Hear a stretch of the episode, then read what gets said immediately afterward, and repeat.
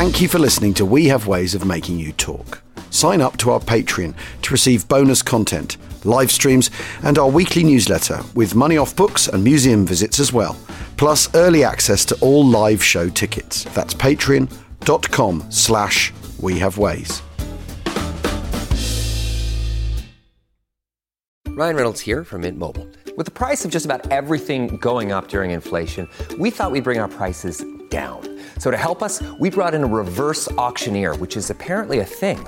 Mint Mobile unlimited premium wireless. Ready to get 30, 30, bit to get 30, bit to get 20, 20, 20, bit to get 20, 20, bit to get 15, 15, 15, 15 just 15 bucks a month. So, Give it a try at mintmobile.com slash switch. $45 upfront for three months plus taxes and fees. Promo rate for new customers for limited time. Unlimited more than 40 gigabytes per month. Slows. Full terms at mintmobile.com.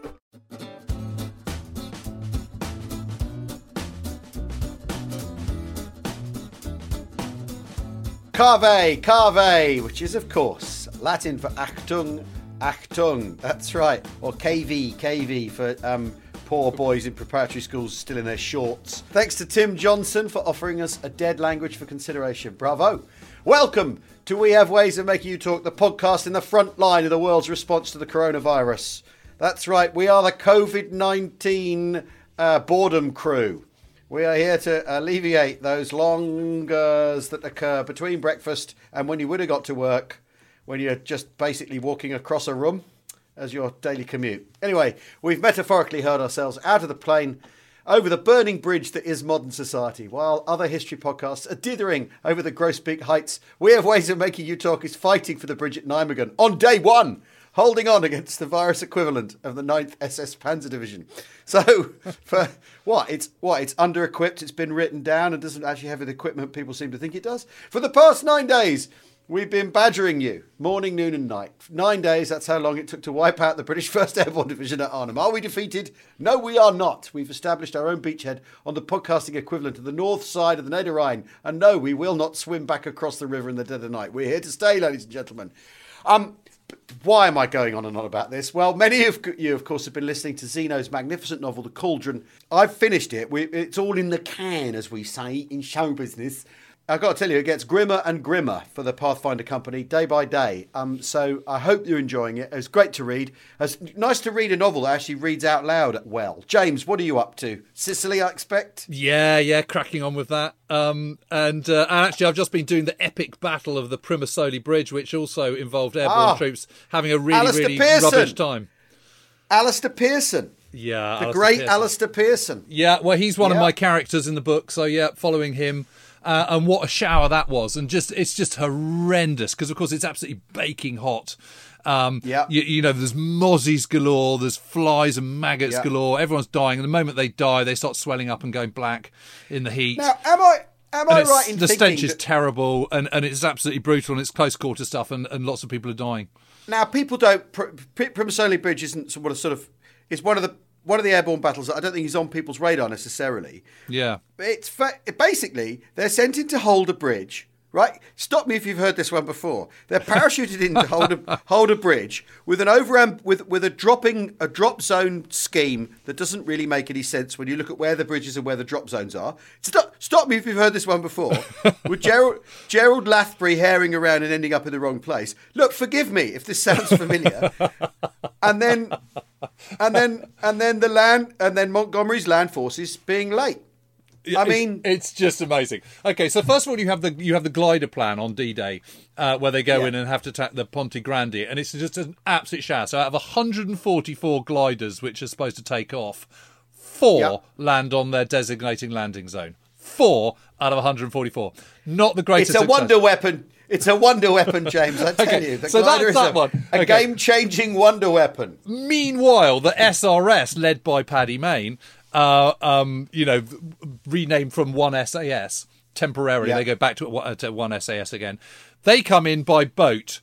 They have one person killed and three wounded in three days of operations, and they do Hmm. achieve absolutely everything that they're supposed to achieve just like that. Later on, there's a, there's another bridge at Augusta, which is just up the road from Syracuse that they're supposed to attack, and that get cancelled. Yeah. And then the next one is the Primosole Bridge, and there's another bridge called the Malati Bridge. So the Primosole Bridge is is the key one because three roads running north all converge at this point and get across the, the, the Catania Plain. The thing about the Catania Plain is there's three river courses going through it, Yep. and they all merge just before the Primosole Bridge into one river, the River Simeto. So this Yep. is why it's so key. So the whole idea is to send in the guys before, and then the, the infantry and armour come up before, and of course they're just a little bit late and all the rest of it. And unbeknown to them, it would have been absolutely fine had it not been for the fact that the first Fallschirmjäger division start Yeah. being dropped in at the same time.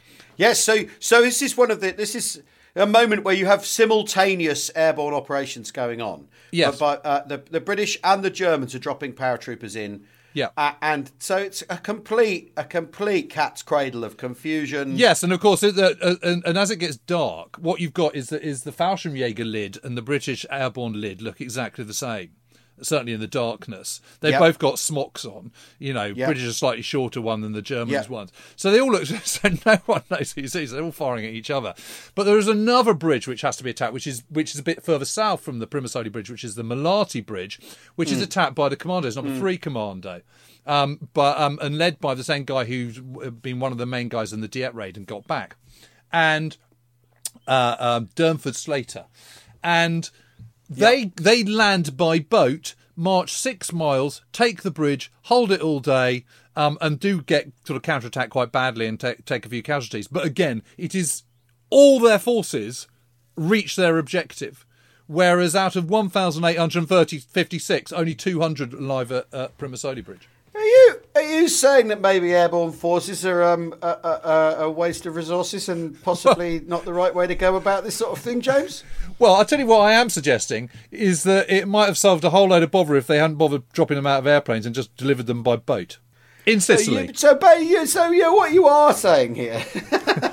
I mean, it's well because because after all, um, airborne forces are dis- they're, they're doctrinally created because they because they create this thing in reaction to the Germans using Fallschirmjäger in Exactly. a- and gli- and glider troops in and Luftwaffe soldiers basically in. in May of 1940, that oh we've got to have some paratroopers, and then they think, well, what do we do? And they develop doctrinally as as to protect your flanks for a marine landing, for an amphibious landing. That's what they end up Yeah. doing. And you know, D D Day is where they do it. Six Airborne is created for that task, for that role, doctrinally trained and planned and all that sort of thing. And they practice and they rehearse and then they do the things that they go, they're planning to do. But it's but it, I mean, it's pretty interesting, isn't it? Because because in in Italy, it really doesn't work. It doesn't work. It doesn't work. It doesn't work at all. No. And um, you could really, you could see someone saying, you know what, we need to sack this off. It's a, it's pointless. It doesn't. It yeah, doesn't, and also Al, you've got you've got all these amazingly trained, motivated troops Yeah, yeah, yeah, who are completely gung ho and go, okay, let, let's let's just look at this. We've got these fantastic troops. They're brilliant. Let, let's use them, but let's use them a little bit more judiciously. Let's have a look at what the SRS did and what the commandos did in Sicily. Yeah. That's a massive tick, whichever way you look at it. Mm, Maybe Yeah. this whole kind of airborne bit is the bit that doesn't really work, and, you know that's the problem. It's it's that it's that square peg round hole that they never really sort out that you've got the best trained troops being delivered by the least trained aircrew. and then you've got an ongoing problem of um, the fact that you've got all these motivated soldiers leaving regular units.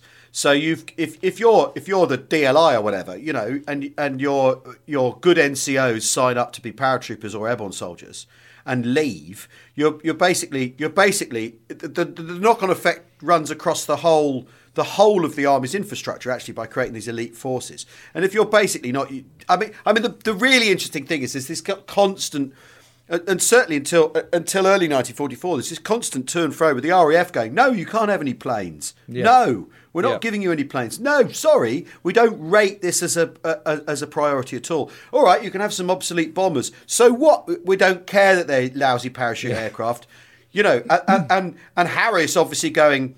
Harris saying, "Well, there's a, we've only got one job, thanks very much, and that's destroying German cities and killing the man who makes the rifle, which is more important than the the bloke the with rifle when it gets there, You yeah. know, yeah, yeah, blah blah blah blah blah blah blah blah. Right, so so you have this very odd thing, and you, I mean, arguably, you look at what happens in Sicily in 1944.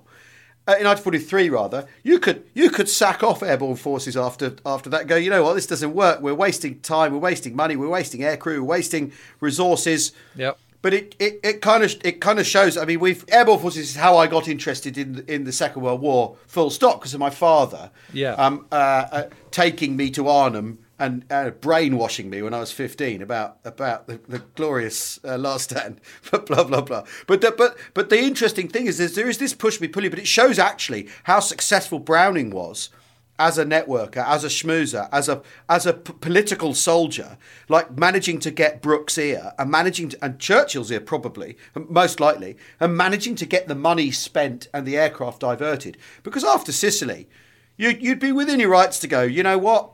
Forget it.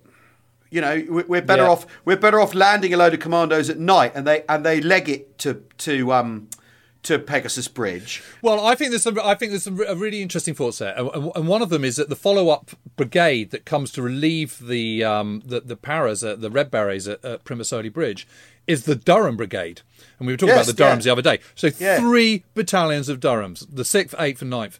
And they get thrown in and they get absolutely slaughtered. I mean, you know, they do. Yeah. They perform amazingly. They perform really, really well and win the day. They, win it Yeah. from Fallschirmjäger, who experienced Fallschirmjäger who've been on the Eastern Front. So they're not Yeah, up yeah. against second tier Germans. These are your elites that everyone always goes on about. Yeah. Your highly motivated elites. And they and they win that battle. Now, okay, they're supported by fire support as well, but they're still having to do the hard yards and they perform every bit as well as the Red Berets do. And one of the reasons they do is because they've got unit cohesion. Because they, Yeah. they, they, they know their platoon commanders and their section leaders and their company commanders. They're operating as one. They've been together, they've trained together, they fought together. And so the problem with the airborne drop, because only 200, only sort of 16% of those dropped actually Yeah. fight in the airborne brigade, actually fight at Primosole Bridge, you have lots of troops which are cobbled together. Now, to a certain extent, their um, their training and their ability to use their initiative and all the rest of it makes up for it. But what you don't have is lots of um, of, of airborne units fighting in the units of which they have trained and designed to to operate. Yeah, yeah, but but but also, I mean, a thing Urquhart writes about in his book about um about Arnhem is he says one of the disadvantages you have with airborne soldiers is that you're suddenly in a battlefield. What what doesn't happen is you come up through the lines and you get closer and then you're rotated and all that and, and all that sort of standard stuff that that regular soldiers, regular um, line infantry, because they're you know. Let's face it. They're essentially the, the sharp end is the infantry part of the. He Yeah. says basically the, one of your problems is is people are suddenly plonked in a battlefield and they're and they they've not been acclimatized and and he he regarded that as a re, a, a real proper problem um, with with with with um, first airborne when when it was under his command and so you've so what you've got is you've I mean to, to, which underlines your point you've got disintegrated units essentially Yes. that that are, be- because the mode of delivery is so unreliable Yeah. and haphazard necessarily, right? And and then of course, in in Normandy, that gets turned into well, you know, uh, the 101st and 82nd caused such chaos by landing in all over the place that the chaos was a virtue in itself. Is is, is how Yeah. that gets. How that gets sort of digested, but but basically you've, you've got these units that train together, and they're like you say, are disintegrated, but also plonked in a battlefield suddenly, rather than this thing of being brought through the line like uh, conventional troops. And so you, Yeah. you know, and this isn't and again this isn't to, this isn't to criticize anyone. This is this is the the, the co- complexity of delivering men out of nowhere um in, into a battlefield rather than rather than like you say the durhams who fought together trained together extremely experienced and hard-nosed uh, infantry brigade that Yep. and uh, with all sorts of with, with with like you say cohesion. Although if i remember rightly it's pearson leads the bayonet charge at Primosole um, to finally kick the Germans off the bridge again, doesn't he? Am I right? No, no, he doesn't. No, it's. I um, read it's a- that. I read that he No. did, but I probably read that in an airborne history book. no, no, he doesn't. But he, he he performs brilliantly there. He's really really good. I mean, it's a, it's an amazing. I mean, there's fantastic descriptions of kind of you know slipping down into the River Simeto to ford it, just a little you know a couple of you know Yeah. 400 yards away from the bridge, and it's night time and it's dark, and they come in at sort of infiltration, and and, and all they can hear is the kind of sort of the, the, the croaking of the of the frogs and the bulrushes, and, it, and and and hear the the mosquitoes dive bombing them in their ears and stuff, Yeah. and they're slipping across Yeah. and they can smell this absolutely appalling stench of, of rotting bodies mingled with, with kind of sort of lemons and oranges uh, uh, and cordite and all the rest. Of it. I mean, it's incredibly atmospheric. But it is interesting this whole, you know, because what you do have is this incredible force. You know, in, in a in a cons- within a conscript army, you've got a Yeah. number of troops, whether they be the SAS, whether they be the Rangers, um, whether they be the Commandos, whether they be um, US and, Amer- um, and British and, and Canadian airborne forces. You've got these troops who are gung ho, who are really trained, who want to be good, want to be the best, who are highly motivated that you could just hmm. use better. I mean, just as for example, this. I mean, I, I played devil's advocate here, but in Normandy, just imagine you landed a whole load of airborne troops north of Utah Beach on a quiet section of the coast, which you know is there are quiet sections there, and you just send them on a route march straight to their objectives. They're all together. Yeah. You know, they Yeah. could they could take that. That would be no problem at all. Marching 10, 10 miles at night. If you know where you're going, isn't a problem. Yeah. Is the problem? The problem comes if you don't Yeah. know where you are in your start point. The problem, of Yeah. course, is that they don't have enough shipping. But if you're building fewer, if you're creating fewer transport aircraft, you could then maybe divert some of that industry and effort that you're making C-47s to making more landing craft. I don't know, but I mean, Hmm. it, it is interesting, isn't it, that no one at any point goes exactly what does exactly what you're suggesting, which is go, hang on a minute here, we've got these great lads. Let's let's keep the, the highly motivated troop elite bit, but let's kind of Yes, but- but chuck I in the towel when- with the with the drop bit. But I remember in the late seventies when my dad's um, uh, airborne sapper unit was turned into commandos, and he had to take his red beret off, and was told he was going to have to wear a green one. Just imagine how that went. Well, So they could had- still wear a red one. that. They could still wear a red one, but they could just be a different elite force, couldn't they? You have that. You've got the No, it's, but it's re- but it's really. I mean, it's really really interesting all this because because the the, the, the I mean the. Nowadays, uh, I I remember talking to, to Gary Sheffield about this, who'd spoken to someone about a contemporary soldier about how do you do Pegasus Bridge now? Yeah. and they said, well, you don't put a co- you can't put a company of, you know, a company of infantry onto it. You know, we haven't got the people. Yeah. So, so w- what you'd probably do is it would be four blokes who would who would halo in whatever and and shoot everyone at the cut everyone at the bridge's throats. Yeah. you know, and, and you do it that way. You do it because there aren't the people, and you don't sp- you don't spend four helicopters on it, which is what the equivalent would be. Yeah. You know, uh, because after all, the, the that's what replaces the glider is the, Yeah. is the is the helicopter. Yeah, of course. Um, it's so interesting though. I mean, because the glamour of the airborne must be a big part of why they survived as a as, as a Oh, as a tactical solution. But also because of the because of the, the, the ear they've got at the highest corridor, you know, the highest. Yeah, highest yeah, yeah, of exactly, exactly. But I've been, So, having, but um, I've so- also been just, just, just to change that. I've also um, with the Sicily stuff. I've been um, rereading my Ernie Pyle, who you may know that I'm a big fan Yeah, of. yeah, yeah, and um, yeah. and you may also uh, remember Al that I uh, I like to talk about the operational level once in a blue moon. Yes. Okay, Drink. Bye, if you're playing check the game, this. drink now. Check this. Okay, so this is this is a, this is a few days after this is some days after D-Day. He's on the American sector. Yeah. He comes ashore at Licata, which is a port, Hmm. a small, very small port on the southern coast of Sicily. And um, and he's just marveling at the kind of you know one minute the sea is empty. He goes into his cabin, comes back out Yeah. again. It's completely black with ships, and you know huge freighters Yeah. have arrived, and and and um, Yeah. uh, landing craft are beetling around, taking you know pontoons have already been steel pontoons have been set up on the beach. The whole thing is just running Yeah. like clockwork. Yeah. Um, and and, he, and I've Yeah. just got to read this because it's just absolutely brilliant. He goes, sometimes it seemed as if half the men of America were there, all working madly together. Suddenly I realised what all this was. It was America's long-awaited power of production finally rolling into the far places where it had to go to end the war. It sounds trite when it's put into words, but the might of material can overwhelm everything before it. We saw that in the last days of Tunisia. We saw it again there in Sicily. The point was that we on the scene knew for sure that we could substitute machines for lives, and that if we could plague Yeah. and smother the enemy with an unbearable weight of machinery in the months to follow, hundreds of thousands of our young men, whose expectancy of survival would otherwise have been small, could someday walk again through their own front doors. There you go. There you go. The machine. I looked The at that machine. and I was Let very the met- happy. let- metal, not flesh. Steel, not flesh, yeah. Fantastic. Yeah, Very exactly. strong. Steel, not flesh. Well, we well we need on that rousing um, pain to uh, material predominance in the on the operational level. Um, we need to take a break.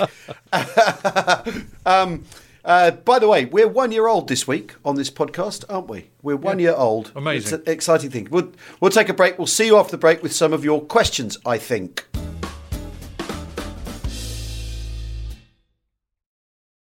Ryan Reynolds here from Mint Mobile. With the price of just about everything going up during inflation, we thought we'd bring our prices down. So to help us, we brought in a reverse auctioneer, which is apparently a thing. Mint Mobile unlimited premium wireless. Ready to get 30, 30, bit to get 30, bit to get 20, 20, 20, bit to get 20, 20, bit to get 15, 15, 15, 15 just 15 bucks a month. So, Give it a try at mintmobile.com slash switch. $45 upfront for three months plus taxes and fees. Promo rate for new customers for limited time. Unlimited more than 40 gigabytes per month. Slows. Full terms at mintmobile.com.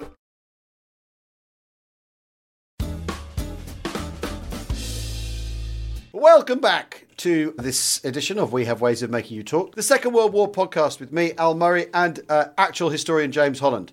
Um, uh, James and I were talking about Sicily then because we were supposed to talk about something else. That's how this podcast works. We went completely off No. what we were supposed to, wouldn't we? Yeah, yeah, yeah. I, I'm going to have to go back to some of those books about um, airborne at Sicily because it's it's it's. Well, you're going to be able to read mine soon. Well, of course I am. Of course going to be able to read you soon. But I, but I've also found the first book I was at, first history book my daddy. I told you I was brainwashed Yeah. about airborne forces. So I found this first book I was ever given by a man called Barry Gregory. Um, British Airborne Troops, a MacDonald illustrated war studies book. Yeah, it just looks amazing. Uh, my my nickname when I was a kid was Buzz. So it says to Buzz with lots of love from Dad. And uh, it's a guy who was in the Artist Rifles, actually. Funny enough, that wrote Brilliant. this.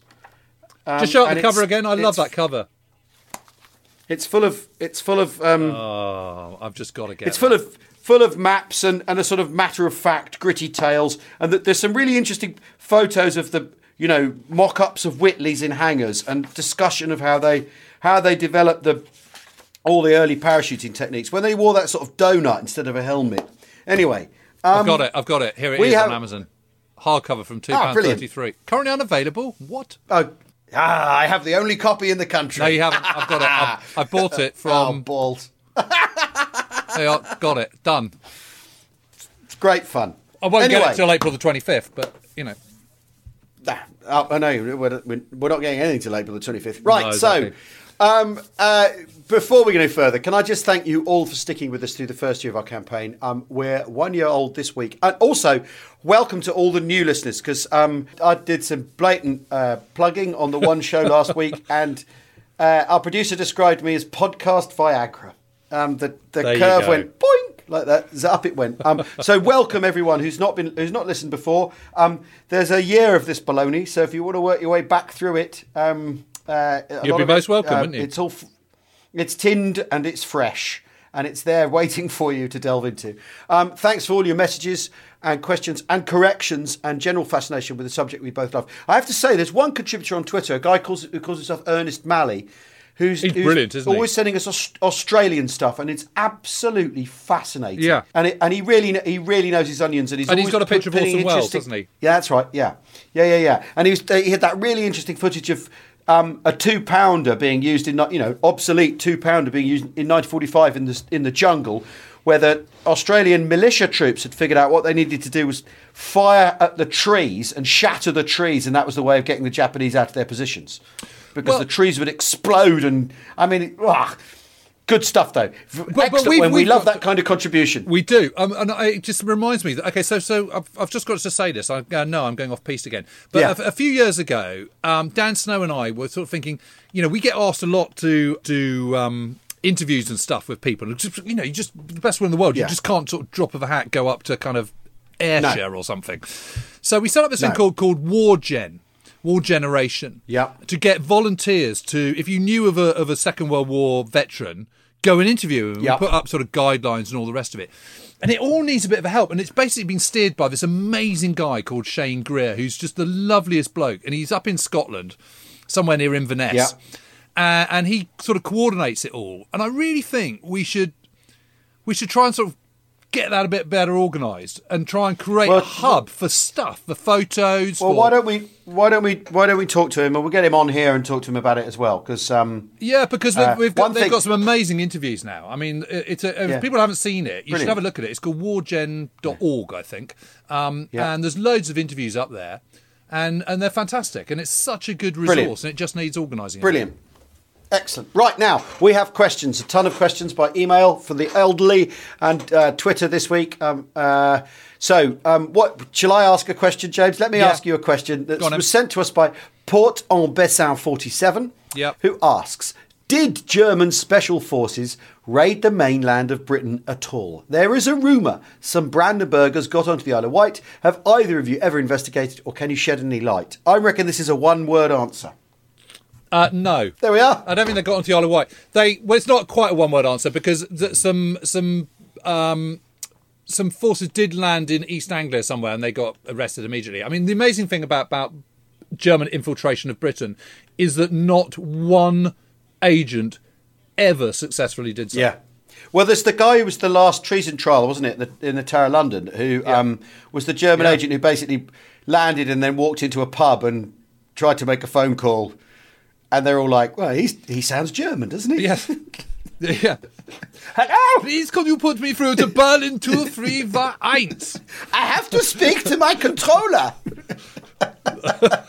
My commandant, and it just sort of didn't quite work. Yeah. So, so in, in basically Porto Bessa 47, no. no. James says no. I, it would be interesting to. Because people always talk about, but they always talk about sort of, you know, and he spoke with flawless English. And you go, no, he didn't. He was German. It's just not possible.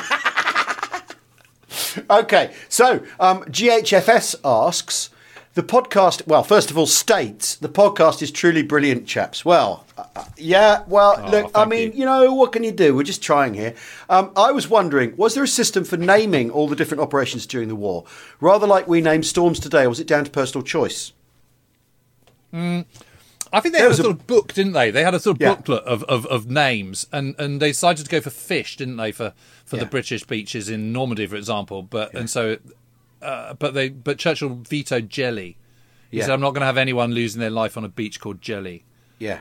So they changed it to Juno. Bomber Command tended to give their operations sort of portentous names. So you have, um, you know, Gomorrah in, Yep. in Hamburg. You know that you. and Yeah. sometimes they have a they have a flavour, but it's the flavour of the of the book rather than there was a book, and they would just they would just churn through them. And At one point in Normandy, it looked like whoever was um, doing Second Army Group's planning or Second Army's planning was was really into uh, race courses. So you get Epsom, Charnwood, Goodwood, you Yeah. know, and so on. I mean, it, but but but there's But then the pattern's ruined by then the ruin is the pattern is ruined by um by blue coat. Yeah. I mean that's not race, race course, is it? No, and they must have started again and, and totalise and Blackcock and I mean I'm into I, I'm reading about um uh, uh verit, veritable and um and uh which leads up to varsity. So it looks like they're on the V's by that point. You know, you, you Hmm. you've got the, the the last series of battles before they cross the Rhine. I've all got these Yeah. fucking grenade and there's grenade as well. And Operation Gatwick was was Mont- Montgomery's. Yep. scheme post Market Garden scheme that eventually he kind of actually did run through via Yep. Varsity and Veritable and Blackcock and all that. But but yeah, they just they just picked out of a hat. Basically, there was a book. I mean, there are so many names, and there's so many. You know, everything gets an operational name, Yeah. um, and of course, lots of them are, are very, very small things which disappear, and you kind of don't know. You never hear anything more about. And some of them get changed, of course, because it was Anvil, which was the invasion of southern France, and then it became Yeah. Dragoon. Yeah. Um, and uh, and and Dracula, which yeah, is and the which and- is the and- invasion of Rangoon, wasn't it? Uh, the, the, the- Yes, yes, yes, indeed. Yeah. yeah, Yeah. But they're just Um, it's just a book. A market garden, of course, which is two words. yeah, yeah. 'Cause there's two elements. There's two elements. Is market and garden. Yeah, yeah. Yeah. Anyway, it's basically out of a book. But that's a good question because they're, they're, they're you know these operation names that they, become famous some of them and yet they are they are it's not like Operation Desert Storm, Operation Righteous Freedom or any of that kind of uh, yeah. you know it- I think wasn't it wasn't Desert Storm in the British was called Granby or something like no we're Yeah, not calling Granby. it that we're not calling And it that Herrick. thanks and then Telic as well. You're like, no, we're not calling. We're not calling Telic it and Herrick, yeah. yeah, we're not calling it Um, resigning, resounding freedom. Operation. And we were talking about we were talking about the um, so um, the, we were talking about the airborne operations in Sicily. Operation Ladbroke was the uh, Yeah. operation for, for the Ponte Grande bridge. Let me just check with. Barry Gregory. Yeah, And then, and then it was Operation Fustian, which I think is a brilliant name. yeah. Was was the It's Primosole bridge. Fustian's Primosole. Yeah, yeah, yeah, yeah, yeah. Yeah. which is Great which after name. all is, is just if you want to, you know, if you want to know what went wrong at Arnhem, look at look at what happened to Primosole at Fustian. You know, the, Yep. Part of the course. Anyway, right. Next Yes. question. Ian Strong got in touch to say, cracking pod chaps, don't know much about my granddad's war. He never talked about it ever. I do know he spent some time in Iraq. What was happening in that part of the Middle East? Yeah, well, that's a really interesting one. I mean, um, Iraq really sort of comes to the fore in the early part of 1941. Yeah. So there's lots going on in the Middle East in that period, both in Iran and, of course, in Syria. There's a war in Syria where Yeah. the British, and largely Australians, I should add, um, the Australians capture Aleppo, for example.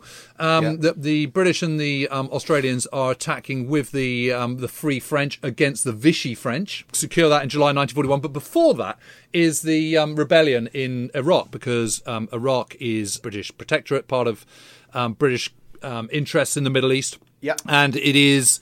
Um, there is uh, a king who is Faisal II, who is a nipper, Yep. and so there is a regent who is his uncle, and he's the Emir Abdul Ilah, and there is a coup Yep. by the former prime minister who's called Rashid Ali Al Gilani.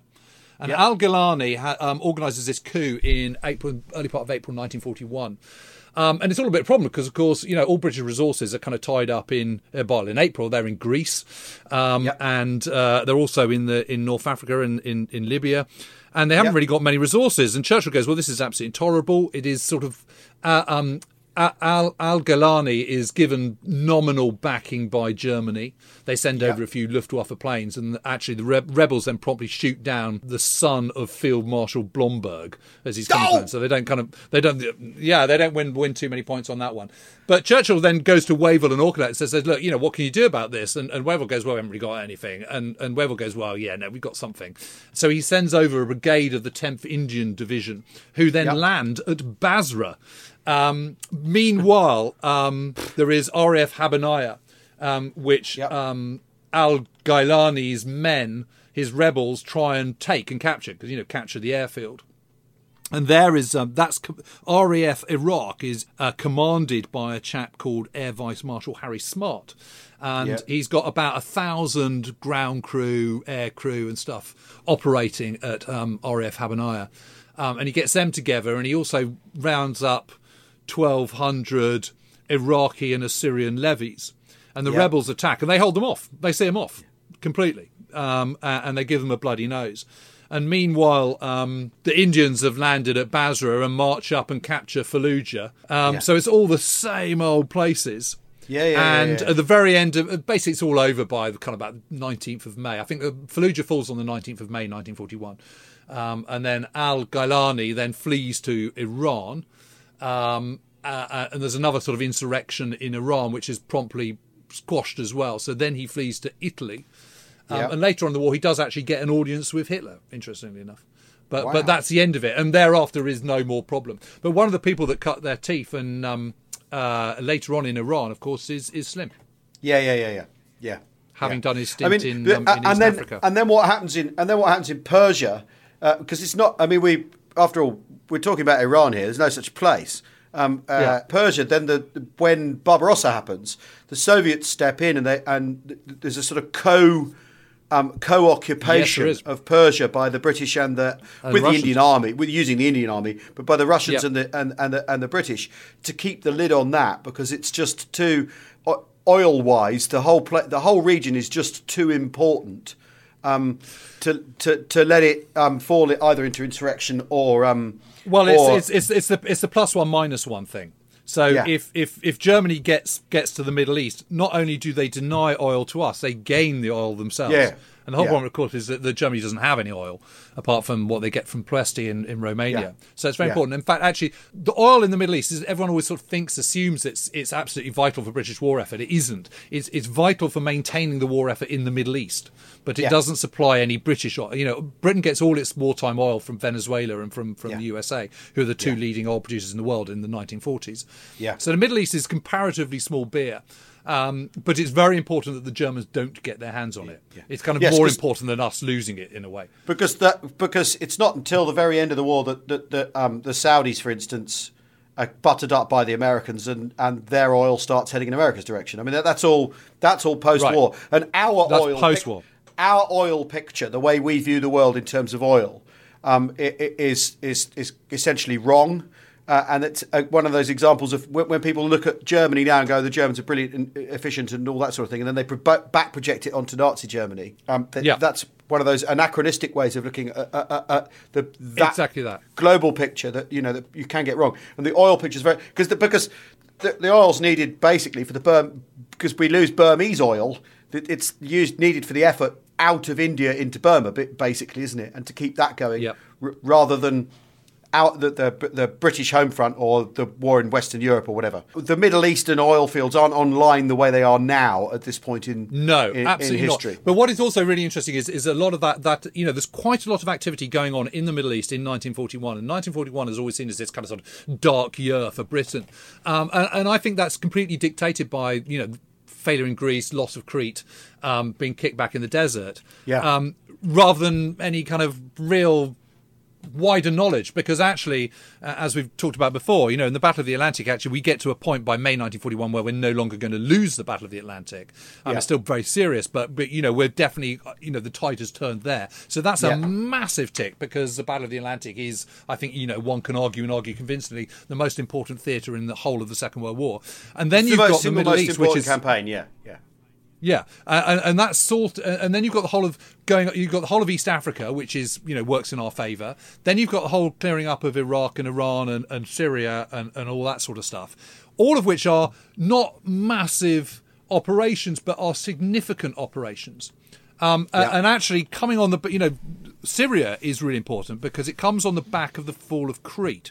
So Crete falls, you know, at the end of end of May, um, 1941, a month before the Germans invade the Soviet Union, uh, and and Yeah. you can argue that that is, you know, the people who come out best out of Crete actually is the British rather than the rather than the Germans, because the losses that the Germans suffer in Crete is absolutely enormous. Um, Yeah. and it comes and it's and it involves a huge diversion of resources just at a point where they absolutely can't afford it. Yeah, it's You know, entirely- and they lose. Not only do they lose lots of Fallschirmjäger, they also lose lots of transport planes. It's entirely And- Pyrrhic. Yeah. um, exactly. And then in July, we then capture key airfields in Syria, which we are then able to use for the rest of the war. And, and, and, and Alexandria and Egypt are equidistant between those airfields in Crete and those airfields that we've just been captured in, in Syria. So, as an offensive air base for the Germans, Crete is neutralised by those those um, th- th- those gains that the British um, Yeah. make in the summer of 1941. There we go. So it's actually quite important. So there you go. It's incredibly, it's very important, Ian, and uh, that's. I, I hope that's helped answer your question about your granddad's war. Now, Jermaine got in touch with this. Love the show. For the ladies, what impact did the female workforce have on the services? Did it have an impact on the male servicemen when the ladies were also conscripted? Thanks, chaps, from one of the lady listeners. Yeah, it did, and it's one of those. Uh, and again, it's one of those sort of great revolutions that takes place in the war, where everything just gets turned on its head. And and actually, um, the, the Subscription Act number two, which gets um, passed in December 1941, sees conscription for women. Now, to start off with, it's only aged 20 to 30, single or childless widows that are eligible to um, uh, eligible to uh, be conscripted, um, and that's then raised up to the age of 37. Um, and the people are encouraged to volunteer from about, I think it's April 1941. In total, it's just under half uh, half a million women serve in the armed forces, 467,000 in actual fact. So it's a it's a good number. But to start off with, there's all sorts of problems because you, you can when you when you get conscripted, then you then have a choice as whether you want to go into one of the armed services, the ATS or something like that, or Wren, or or, or or as a WAAF in the in the Air Force, or, Or to do civilian or, or industry work or whatever. Yeah, or coastal defence or whatever. So you can choose. Um, uh, you can, you know, and if you're going to be in the combat zone, such as you know an anti-aircraft battery working on searchlights or something like that, um, then again you have to volunteer to that. You're not going to be conscripted to be in the front line. But of course, a lot of the places where women get get involved are on the land, but also in industry. And where most of the industrial heartland is, is in the Midlands and in the Northeast and stuff. And that involves a lot of movement of people. So Yeah. you've got this huge logistical headache of where do you get all these women from? And you then have to move them and you have to find them digs and you have to get them there and you have to feed them because there aren't enough women in that category in those areas. So there's a lot of mobility going on as well, which is completely changing. Um, the whole fabric of society. So it's really really interesting. But no but no competence as such in uh, no women competence as such. Yes, it's not like it's not like the Soviets where there are women fight, in fight, fighting in fighting units and all that sort of thing. Yeah. I mean the the thing the thing with the I mean again the thing with the Second World War and you know we talked about this the other day about the the parallels that can be drawn um, with with Yeah. with, the, with what's happening now and you know and, and there there there are many but there are also but there are also arguably none you know because our society is so completely different. The actual parallel is the totality of involvement for the population. So Yes. what the, the big Exactly changes that. the big changes in the workplace for women that that that obviously you get this you get this because men are conscripted because men need to go to work you then get a squeeze on on needing to fill factory places women needed needed for for important war work. And a, and a lot of it's a repeat of the first world war. You know when you had when you had um, munitions factories that were, were, were basically essentially all women and women living together in kind of in kind of barracks working on those factories and just living their lives doing that. And so you get some stuff that happens in the First World War, but obviously attitudes are 20 years later. They've got people got a different view of war and what it should involve. And then you have and then you have the blitz, so the, I, the the notion that the population is actually on the receiving end rather than simply sending an army somewhere to fight. You, Yeah. you know, it, it's the totality of it, and that that that I think is that's really interesting. And obviously, women women have more money to spend suddenly, and all this sort of Yes. thing. Yeah, that, yeah, that, yeah. that that goes that goes to society, and uh, uh, you know, I mean, I um, I mean, uh, as ever, what we've done is drifted a little from the. The, the, the question because I don't I don't know that it had an impact on the male, on male servicemen when women were conscripted but but conscription was in, was an incredibly um, contentious thing politically the thing politicians really finger crept towards and didn't want to do and in most of the in many of the most of the dominions didn't so you know Yeah. it's it's they, they couldn't do it in Canada, even though they were running out of people. For instance, towards the end of the war, they, they, there was a major political crisis about about conscription in, in Canada. For instance, it's fascinating, and and then you you know you've also got this thing of women women, for instance, the air auxiliary. Um, you know, delivering Spitfires and Lancasters and all this sort of stuff. Why can't women fight? Why can't they be fight? Why can't they be fighter Yeah. pilots? Why can't they be bomber pilots? You know, and that that's a that's a you know that was never going to happen in Britain. Happened in the Soviet Union. I mean, like like I said a moment ago. Yeah, and, and women did put themselves on the front line. I mean, obviously Yeah. you're in the front line because because you're being bombed, and so you know the front Yeah. line comes to the homes and all the rest of it. But they were putting on themselves on the front line as well. I mean, there were there were Yeah. a number of ATS, you know, auxiliary pilots who were who got killed in accidents, and you know, there's a. I, I remember Keith Miller, the cricketer. He witnesses a, a, a female um, pilot coming in with a Lancaster, and it crashes and explodes, and you know that's Jesus. that's the end of her. And then, of course, there's famously there's Daphne Pearson. Um, And that's one of my favourite paintings um, of, of all time from the Second World War by Dame Laura Knight. It's a very, very famous picture because she wins the the GC, the George Cross. She's a corporal in the in in the RAF, uh, and a, and an RAF Anson crash lands, and um, uh, and she um, and, and a bomb that it's carrying explodes and, and the the plane's on fire, and she runs up to it, un, gets clambers into the burning fuselage, gets the pilot out, runs with him. The whole thing explodes when they're I don't know forty yards, thirty yards Just the- clear of the it, plane, yeah.